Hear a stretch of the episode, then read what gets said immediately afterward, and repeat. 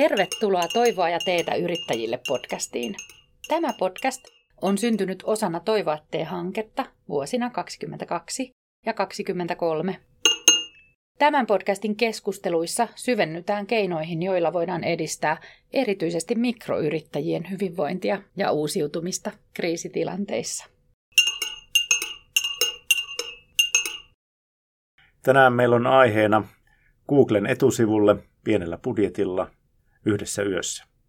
Mun nimi on Oskari Westerinen ja on Lohjan Laurea Lehtori liiketaloudessa ja vieraana täällä on Johannes Hesso. Tervetuloa Johannes. Kiitos.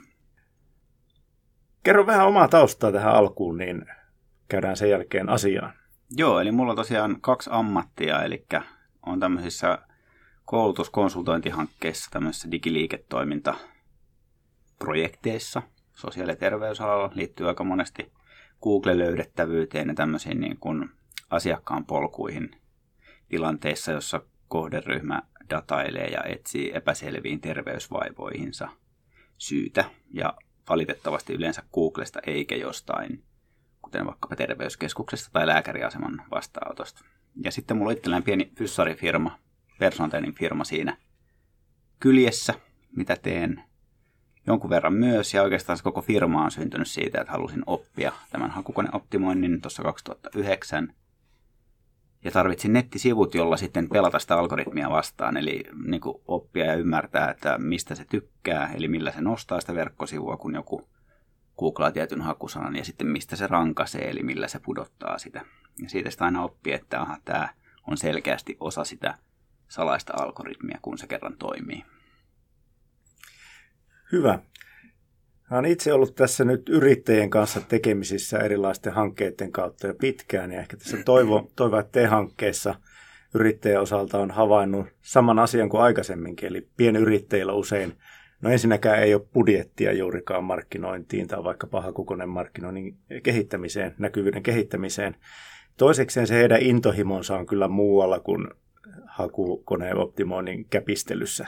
Että kyllä se on siinä tekemisessä, mitä he tekevät eläkseen. Ja näin ollen jotenkin tuntuu, että ihan perusasiat verkkosivuihin liittyen, näkyvyyteen liittyen, niin ne on, ne on usein tekemättä. Ne on jotenkin ihan, ihan retuperällä. Niin he ei ollut ehkä aikaa eikä energiaa. Mutta miten jos mietitään nyt tätä Googlea ja hakukoneoptimointia, niin mitä asioita siellä pitäisi nyt ottaa huomioon, jos ajattelee, että sitä lähtee pienellä budjetilla pienyrittäjä tekemään? Mitä hän voi itse tehdä? No nyt on aika, aika monen tämmöisen sisällön julkaisualustan kanssa työskennellyt, eli, eli WordPressit, Wixit, Connectalla on omansa niin edelleen. Ne on kehittynyt siis hakukoneoptimoinnin näkökulmasta todella paljon tässä viimeisen viiden vuoden aikana. Ja toisaalta sitten se algoritmi, eli se Googlen salainen resepti, millä perusteella se näitä sivuja nostaa, niin se on mun mielestä niin kuin muuttunut semmoiseen suuntaan, että se ei niinkään analysoi jotain koodiin tehtyä kikkailua tai, tai tulevaisuudessa myöskään välttämättä sitä, että kellä on eniten linkkejä, vaan se jotenkin niin kuin sen tekoälynsä kautta pystyy päättämään, että kuka tietää kulloinkin eniten siitä sanasta, jonka kohderyhmän edustaja googlaa. Ja sitten se pistää ne riviin tai järjestykseen allekkaan, ja siitä muodostuu niin kuin Googlen ensimmäinen sivu, toinen sivu ja kolmas sivu. Ja pienellä budjetilla pääsee pitkälle, koska jos sulla on paras tieto, sanotaan nyt vaikka, että on ihosyöpiä leikkaava lääkäri, joka haluaisi edistää ihmisten kykyä niin kuin huomata tämmöiset ihomuutokset ennen kuin ne sitten on mahdollisesti levinnyt jo muualle kroppaan. Tässä, tässä niin kuin mun esimerkissä ja hypoteesissa, niin Google tietää, että tämä kyseinen lääkäri, joka ottaa kuvia niistä niin kuin luomimuutoksista ja, ja ihojen solumuutoksista ja julkaisee niitä sitten omilla sivuillaan, niin vaikka se sivu ei teknisesti paras, se on tehty joskus vuonna 1 ja 2, mutta se on sisällöltään niin relevantti ja tärkeä, niin Google nostaa sitä tämmöisillä ihosyöpä kautta luomimuutos tyyppisillä termeillä, vaikka se ei teknisesti ole läheskään samalla tasolla kuin jonkun vaikkapa ison lääkäriyhtiön satojen tonnien sivu. Eli Googlen hakukoneoptimoinnin näkökulmasta, niin pienyrittäjä on oikeastaan ainoa, varsinkin jos on asiantuntija-alalla, joka tietää siitä omasta substanssistaan riittävästi tehdäkseen siitä tekstin, jossa on kuvia ja videoita. Se ei sinänsä maksaa mitään muuta kuin vaivan. Ja sitten kun sen tekee tietyllä tavalla kirjoittaa, eli hiukkasen sitä algoritmia lipasten, niin se vaan niin kuin nousee ylemmäs kuin muut, jotka tekee lähes samanlaisen tekstin. Eikö tämä tarkoita käytännössä sitten sitä, että jos sitä rahaa olisikin paljon ja ostaisi tämän palveluna, niin sä et välttämättä pysty ostamaan sitä asiantuntevaa kirjoitustyyliä ja sisältöä. Ja se joka tapauksessa tekee sen sisällön itse tai sitten käy vähän niin kuin tässä podcastissa, että sut viedään tämän kyseisen firman tiloihin tekemään se teksti yhdessä sen asiantuntijan kanssa, joka ei ole ihosyöpiin erikoistunut lääkäri tai ei ole optikko, joka tutkii vaikkapa harmaa kaihia sivutyönään. Eli jos Google kerran palkitsee hyvästä sisällöstä, niin minä fyssarina en pysty kirjoittamaan vaikkapa ensihoidosta riittävän hyvää tekstiä. Mä osaan sen jälkikäteen hakukone optimoida, kun mä tiedän, että mihin sanaan sillä tähdätään. Mutta musta ei olisi tekemään semmoista blogitekstiä, että jos kilpailu olisi kovaa siitä kyseisestä sanasta, niin mä pystyisin tekemään niin hyvän tekstin, että mä ohittaisin vaikkapa Oskarin, joka on ensihoidon konkari Suomessa tässä hypoteettisessa esimerkissä. Eli siinä mielessä niin tämmöinen asiantuntijayrittäjä on niin kuin paras tyyppi tekemään hakukoneoptimointia, koska kaikki se työläin osaaminen ja tavallaan niin kuin sisältö, millä se sivu sitten nousee, niin on hänellä jo. Kyse on oikeastaan enää sen asettamisesta tietyllä tavalla sinne sivulle. Entä sitten, jos kyseessä on yrittäjä, joka toimii paikallisesti. Esimerkiksi kivijalkamyymälä. Mm. Meillä on hankkeessakin paljon sellaisia toimijoita, jotka toimii hyvin paikallisesti. Aina tietysti halutaan sanoa, että toimitaan globaaleilla markkinoilla, mutta totuus on usein kuitenkin hieman toisenlainen. Ja miten tämä paikallisuus sitten tässä asettuu kontekstiin, että mitä, mitä silloin voi tehdä? Se on niin kuin, tämä vähän mutkia oikein voi kylmästi sanoa, että googlattavan palvelun nimi plus paikkakunta, niin siinä on ensimmäinen rahatermi, eli sana – jolla kannattaa hakukone optimoida silloin, kun kohderyhmän edustaja on luottokortti kädessä tai rahatukko taskussa ja miettii, että ostan etänä tai fyysisesti läsnä ollessa palvelun nyt just heti. Ja mun tapauksessa se olisi persoonteinen Helsinki. Hammaslääkäripäivystyksellä se olisi hammaslääkäripäivystys Sörnäinen ja niin edelleen. Eli sana on aika selkeä, sitä voi hyvin testata, kun juttelee asiakkaiden kanssa ja kysyy, että nyt sulla hammasturpoa ja, tai hampaan ympäristöturpoa ja särkeä poski on pullistunut. Mitä googlaisit, kun et aio selvitä aamuun asti kotona ilman särkylääkkeitä. Ja sitten tekee semmoista pientä tikkukirjanpitoa, katsoo mitä ihmiset kertoo. Ja sitten sieltä tulee sellainen tietynlainen säännönmukaisuus, että niin sanottu amatööri, eli ei hammaslääkäri, vaan se, joka on tuskissaan, niin tuppaa laittamaan aina ton sanan. Vaikka sinusta asiantuntijana se tuntuu täysin niin kuin idioottimaiselta. Mutta jos kerran kohderyhmä niin googlaa, niin silloin sut on pakotettu hyväksymään tämä kyseinen sana. Ja silloin sä kirjoitat sen palvelukuvauksen hakukoneoptimoidin, hakukoneoptimoiden sen kyseisen sanan näkökulmasta. Eli tässä tapauksessa hammaslääkäripäivystys Sörnäinen, ja se on sun hammaslääkäripäivystyspalveluiden laskeutumissivu. Olen huomannut, että jos ihmisiltä kysyy, että millä termillä googlasit ja antaa aikaa miettiä, niin nehän keksii jonkun järkevän niin, hienon termin. Pitää selvästi kysyä sille, että mikä on se termi, millä googlaisit tässä tilanteessa, älä mieti vastaan heti. Kyllä, joo, ja tekee semmoista pientä listaa siitä mielestä. Ja sitten mä huomaan sen itse, että kun on aina liikkunut, ja mullakin on siis erilaisia luumurtumia niin kuin elämän aikana lähemmäs 20, tikkejäkin on kymmeniä ympäri kroppaa, niin jotenkin suhtautuminen niin kuin fyysiseen harjoitteluun ja kipuun on niin kuin vinoutunut mä sanon, että mä oon paniikissa, jos mä menetän yöunet edes yhdeksi yöksi. Ja semmoinen, jolla on kolme lasta ja ollut vaikka kolikkia tai muuta, niin se on silleen, mm, pikkujuttu, puoli vuottakin selvitään. Niin tavallaan jokainen on jonkun tietyn substanssin asiantuntija, ja sä näet aina niin kuin biasoituneesti kohderyhmän, joka ei välttämättä tiedä esimerkiksi fyysisestä kivusta mitään, tai niille, niin kuin mun vaimolla ei koskaan yhtään tikkiä saanut tai yhtään luumurtumaa elämässään, mikä musta tuntuu aivan niin kuin älyttömältä semmoinen ihminen googlaa erityyppisesti kuin sellainen, jolle luitten murtaminen on niin kuin joka vuosittainen tapahtuma. Ja sitten pitää vaan miettiä, että keitä minä haluan asiakkaaksi. Ja ne, joita sä haluat asiakkaaksi, niin niiden käyttämien termien näkökulmasta sä tuut myös sisältöstä tekemään. Et fyssarin, joka kohtaa kipuasiakkaita ja kuntouttaa myös itseään niin kuin viikoittain. Sulla on tämä fyssari tausta, niin Kerro se sun oma esimerkki. Miten sä nyt oman firman oot saanut Googlen etusivulle? Minkälaisilla käytännön teoilla? Mitä se vaatii? Joo. Mitä pitää ymmärtää? Joo, eli tosiaan se lähti silloin 2009, mä tein tämän verkkosivun, se oli innosta.fi silloin. Ja yksi niistä sen hakukonealgoritmin semmoisista suosimista, tai mitkä selkeästi vaikutti silloin, ei kyllä vaikuta enää, oli se, että, että niin kuin googlattava termi on osa domainia. Ja sitten mä muutin tämän firman nimen Innosta Personal Trendriksi, koska se rahatermi, mitä ihmiset googlas, niin oli persona, tai on edelleen personateinen Helsinki, personateinen Tampere, personateinen Espoo. Tai sitten sama litania ja hintasana perään. Ja sitten mä niin kuin, rupesin testailemaan, että mikä toimii, ja aloin niin kuin, harjoittelemaan myös koodin näkökulmasta sitä hakukoneoptimointia. Ja huomasin, että kuitenkin verkkovastaavan työkalujen ja tämmöisen Googlen analytiikka niin työkalun näytön perusteella, niin suuri osa mun verkkosivuille tulijoista tuli jonkun oire-datailun perusteella. Että ne ei niinkään välttämättä etsinyt palvelua, vaan ne tuskissaan mietti, että mikä avuksi, kun selkään sattuu iltaisin. Tai mikä avuksi, kun polveen sattuu portaita alaspäin mennessä. Ja sitten mulle tuli vaan sellainen asiakkaan polun, ihan perinteinen malli, että mä ajattelin, että ennen kuin se on ostamassa mitään, niin voisi olla niin kuin fiksu näkyä muutamaa steppiä aikaisemmin. Ja siitä on sitten tullut mun semmoinen niin kuin perusmalli, että mä aina näen, koitan niin selvittää kohderyhmää haastattelemalla, että mitä ne googlaa päivää, tuntia tai viikkoa ennen, kun ne päätyy googlamaan sen ilmiselvän persoonteinen Helsinki. Ja sieltä löytyy semmoisia ulkoilevan liikkuvan ihmisen terveyshaasteita, kuten polvikipuportaissa, laihdutusmotivaatio, ilmainen laihdutusohjelma, niskat jumissa, säärenkipu juostessa. Eli semmoisia, niin jotka mulle fyssarina vähän, että nämä on aika perusjuttuja.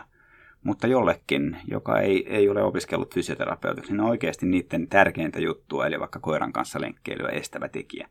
Jos talossa ei ole hissiä ja se menee portaat alas, on kierukka oireilee ja koira tuhoaa kämppää, kun se ei saa riittävästi liikuntaa, niin sulla on oikeasti semmoinen aikamoinen soppa elämässäsi, josta sä haluat eroon. Tavallaan se mun asiakkaan polku on tässä. Ja hakukone optimointi on niin kuin keino näkyä koko tällä polulla. Pelimies tai nainen on se, joka näkyy ennen muita, eli näkyy sillä ongelmaa edeltävällä ongelmalla, eli kun se koittaa ratkoa asiaa itse.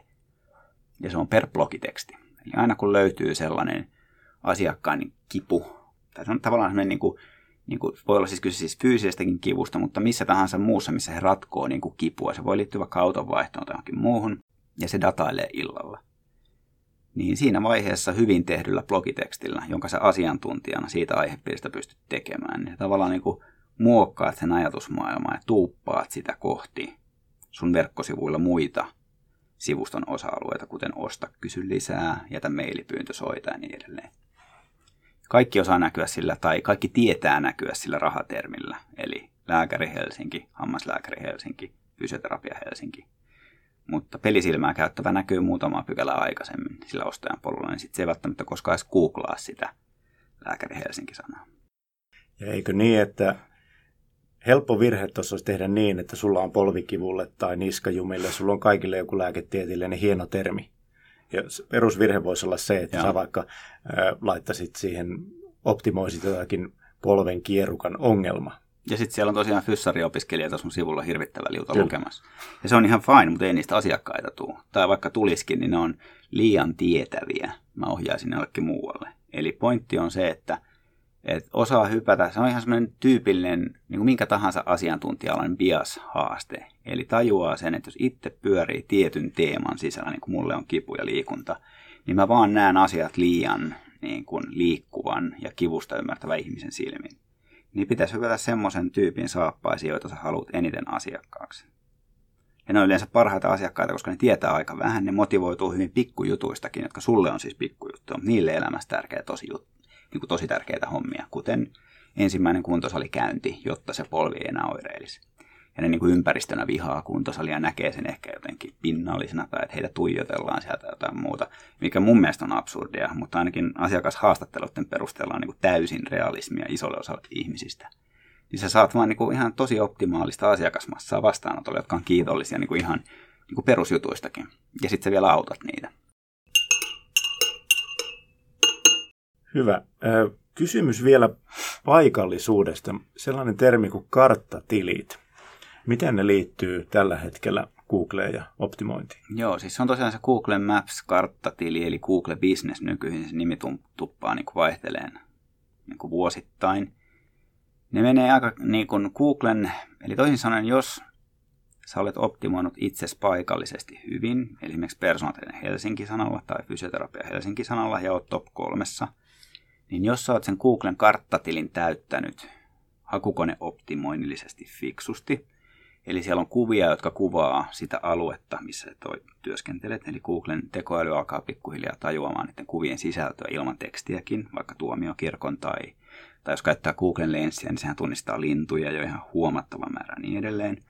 Niin koko se Googlen karttatili, joka on siis ilmainen, johon yrittäjällä on pääsy, kun hän vain menee ja kirjautuu sinne sisään, niin sen pystyy täyttämään samalla logiikalla kuin sen laskeutumissivun sun verkkosivulla, jonka sä oot optimoinut sillä paikkakuntatermillä, kuten Personateinen Helsinki. Ja sitten kun sen täyttää loogisesti ja vielä linkittää ne sivut toisiinsa, eli toisin sanoen niin, että jos mulla on Innosta Personateinerin etusivu, josta joka niin löytyy top kolmesta, kun joku googlaa persoonallinen Helsinki, niin sitten vielä siltä sivulta mä laitan klikattavan linkin, joka johtaa karttatilille. Ja mä kerron siinä sen klikattavan linkin tekstissä, että lue vaikka suosituksia karttatililtä, minne asiakkaat käy jättämässä kommentteja. Niin nyt se algoritmi, eli Googlen karttatili ja Googlen se hakutili, nehän on sama firman tili, ne tavallaan niin kuin ymmärtää entistä paremmin, että tässä on paikallinen yritys, joka kahdessa eri kanavassa tuo paikallista palveluaan esiin. Kuvin, tekstein, videoin, asiakkaan suositteluin. Ja sitten se on vielä kirjoittanut sen niin, että se suorastaan tihkuu Helsinki-tyyppistä sisältöä. Niin se on vaan sen hakusanan näkökulmasta relevantti kombinaatio. Ja ne tuppaa nousemaan niin kuin synkassa. Että jos sä oot top kolmessa hakusanalla persoonallinen Helsinki ja ohjaat verkkosivuille riittävästi kävijöitä vaikka koulutuksista – niin sä oot myös siinä karttatilla top kolmessa, jos sen googlettajan IP-osate paikallistuu sille samaiselle markkina-alueelle, eli esimerkiksi Helsingin keskustaan. Entä sitten, eh, jos ne asiakkaiden käyttämät termit on nyt meillä selvitetty ja ne on, ne on toimivia. Meillä on siihen liittyen hyvää sisältöä ja me on menty sinne WordPressiin mm. tai mitä käytetäänkin ja me onkin sieltä kirjoitettu blogeja ja etusivun tekstit oikein. Mitä muuta keinoa, keinoja meillä vielä on? Se on, se on lopulta mun mielestä, niin kun nyt kun tätä on niin kun reilu kymmenen vuotta tehnyt, niin sitten sit kun asiakkaan polku on selkeä, asiakkaan termit, eli tämä ostotermi ja sitten se sitä edeltävä tuskissa datailutermi on selvät, niin sitten se malli, ja tämä ei mun keksimä, tämä on niin HubSpot käyttää semmoista, niin se on niin kuin Pillar Page, on se te- teeman nimi englanniksi. Eli tarkoittaa käytännössä niin, että per teema kirjoitetaan – leipäteksti, joka on siis runko, ja se on jonkun ison teeman pääteksti, ihan niin kuin gradussa, eli se pääsisältö.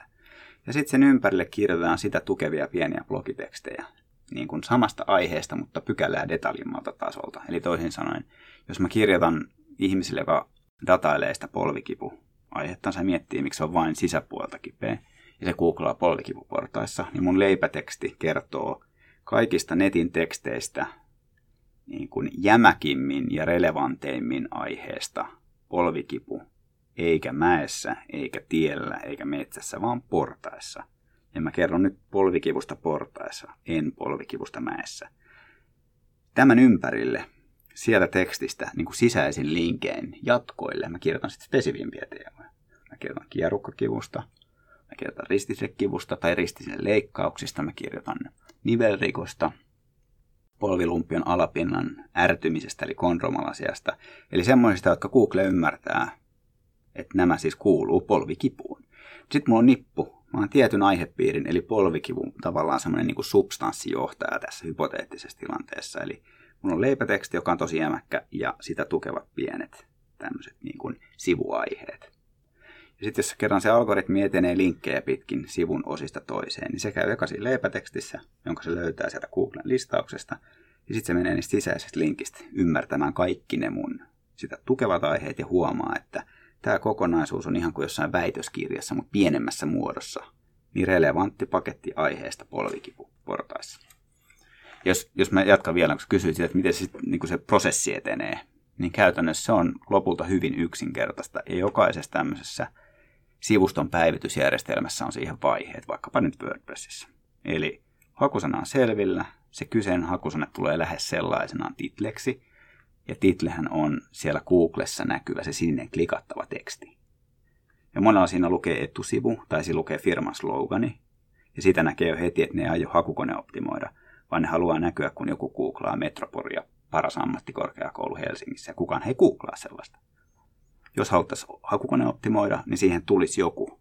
Siihen tulisi vaikka ylemmät ammattikorkeakoulututkinnot. Sen jälkeen me tiedetään, että mulla on ankkuroitu maalisana. Ja ihan niin kuin hyvässä aineessa, nythän meidän pitää kertoa pääotsikon, tai tämän titlen, eli tämän ankkurisanan näkökulmasta, vain siitä aiheesta, niin että se on jämpti paketti. Sitten tulee pääotsikko, joka kulkee nimellä Header One. Ja nythän me jatketaan sitä termiä. Ja jos meillä se titteli oli lukittu nyt vaikka, sovitaan nyt, että se olisi tämän meidän esimerkin mukainen Personateinen Helsinki, eli se sinne klikattava teksti. Nyt me kerrotaan pääotsikosta siitä lisää. Me ei kerrota treenistä Turussa. Me ei kerrota siitä, että me toimitaan myös Tampereella ja Espoossa, vaan nyt meidät on lukittu kertomaan Helsingistä. Ja tämä on vähän luomisen tuskaa, että sun pitää ruveta miettiä, että sun on pääotsikko, jonka asiakkaat näkee verkkosivuilla. Ja sut on pakotettu käyttämään nyt persoonateinen Helsinki-sanaa ilman, että se vaikuttaa toistolta tai niin kuin ei luettavalta. Ja sitten se lause voisi mennä vaikka näin sen etusivun se pääotsikko, että persoonateinen Helsingissä vaikka kotiin lukittu, ykkönen käytetty, eli H1, title OK.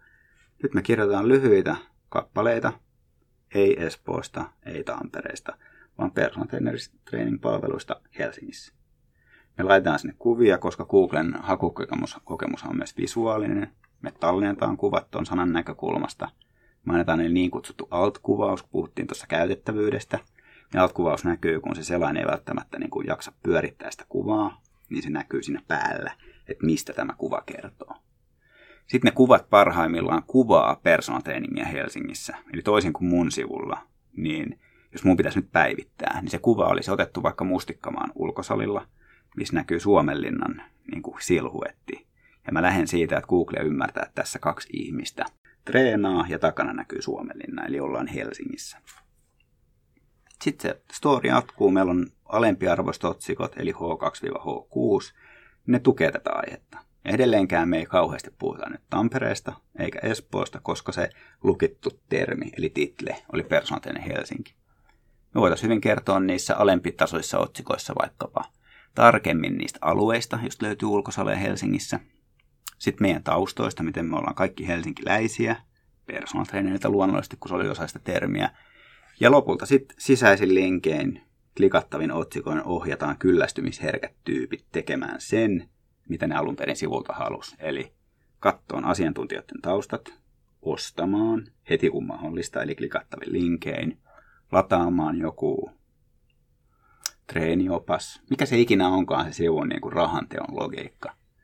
Mutta pääasia on se, että se tyyppi, joka tulee verkosta sivulle, niin pysyy siellä mahdollisimman pitkään ja lopulta pääsee tekemään sen, minkä se halusi. Eli se koko tavallaan asiakkaan polku on myös sille googlettelijalle itselleen tyydyttävä. Sitten se ehkä jakaa sitä sivua, se ohjaa sinne somesta porukkaa, käyttää sitä esimerkkinä vaikka koulutuksissa sitä verkkosivua. Ja sitten sinne verkkosivulle vaan rupeaa tulemaan porukkaa. Mitä enemmän siellä on porukkaa, sitä helpommin sivu nousee ylös. Ja tätä mä pääsen itse testaamaan aina koulutuksissa. Ja varmaan sitten myös, jos sen saa linkin, Joo. jonkun luotettavan tahon linkittämään sun sivulle. Ne on ymmärtänyt, että Google tykkää ainakin tällä hetkellä. Tällä hetkellä. Siitä. Joo, nyt mä just luin semmoisen tota, Googlen tämän hakukoneoptimointikurun semmoisen haastattelun, missä se vähän niin kuin vihjasi, että se saattaa se merkitys ruveta vähenemään pikkuhiljaa, mikä on aika loogista. Mutta tämä on helppo selittää niin, että jos mä oon nyt vaikka täällä podcastissa, ja mä tiedän, että Google arvostaa ammattikorkeakouluja, poliisia, yliopistoa, erilaisia riippumattomia medioita, eli semmoisia niin yhteiskuntarauhan ja yhteiskunnan toimivuuden kannalta tärkeitä instituutioita. Mä tiedän, että jos mä saisin linkin Metropolialta, mikä mulla on jo yhdestä blogitekstistä, jos mä saisin vielä toisen, niin se olisi vähän niin kuin semmoinen injektio mun sivuille, että Google katsoo, että tämäkin sivu on siis kova, koska Metropolia meni antamaan sen linkin. Ja Yle ja Metropolia, nehän, nehän ei anna kauhean helpolla niitä linkkejä. Niin nyt se, tavallaan se algoritmi oletetaan, että se perustuu siihen, että niin kuin vähän niin kuin akateemisessa tutkimuksessa hyvät väitöskirjat, että linkit ei, niin kuin viittaus väitöskirjaan, niin se ei tule, ellei se viittauksen kohteena oleva väikkäri ole oikeasti hyvä. Niin tässä on vähän sama, että Yle ei anna linkkiä, koska se on vähän niin kuin hyvää journalistiikkaa vastaan, ellei sillä ole joku tosi hyvä syy. Ja ajatellaan, ajatellaan, että mulla olisi vaikka vähän niin kuin sillä ihosyöpälääkärillä, että mulla olisi siellä sivulla ison semmoisen akateemisen tutkimuksen tulema, vaikkapa nyt niin kuin masennuksen ja kipukokemuksen, mistä löytyy aika paljon näyttöä niin kuin siitä, niin kuin, siitä, että ne kulkee käsi kädessä. Ja siellä olisi semmoinen niin kuin tietynlainen testi, mikä olisi vaikka tehty Jyväskylässä, mikä oikeasti niin kuin ennustaa, että kun sä syötät siihen tiettyjä vastauksia, niin se kertoo sulle jonkun tuleman. Niin jopa Ylellä saattaisi olla intressi ohjata asiakkaat tekemään se ilmainen testi, teoriassa. Jos näin kävisi, niin mun sivun kaikki se kikkailu, mistä äsken puhuttiin, se olisi paljon niin kuin, sen merkitys olisi paljon vähäisempää, koska Yle nostaisi sitä vähän niin kuin sanalla kuin sanalla ylös. Mutta linkit on lopulta se, sitä voi ajatella niin, että tällä hetkellä, että kenen sivulle johtaa parhaat linkit riippumattomista, vaikeasti lahjoittavista tahoista, niin se sivu voittaa sitten, kun kaikki nuo sisällölliset veivaamiset on vähän niin kuin yhtä hyvät.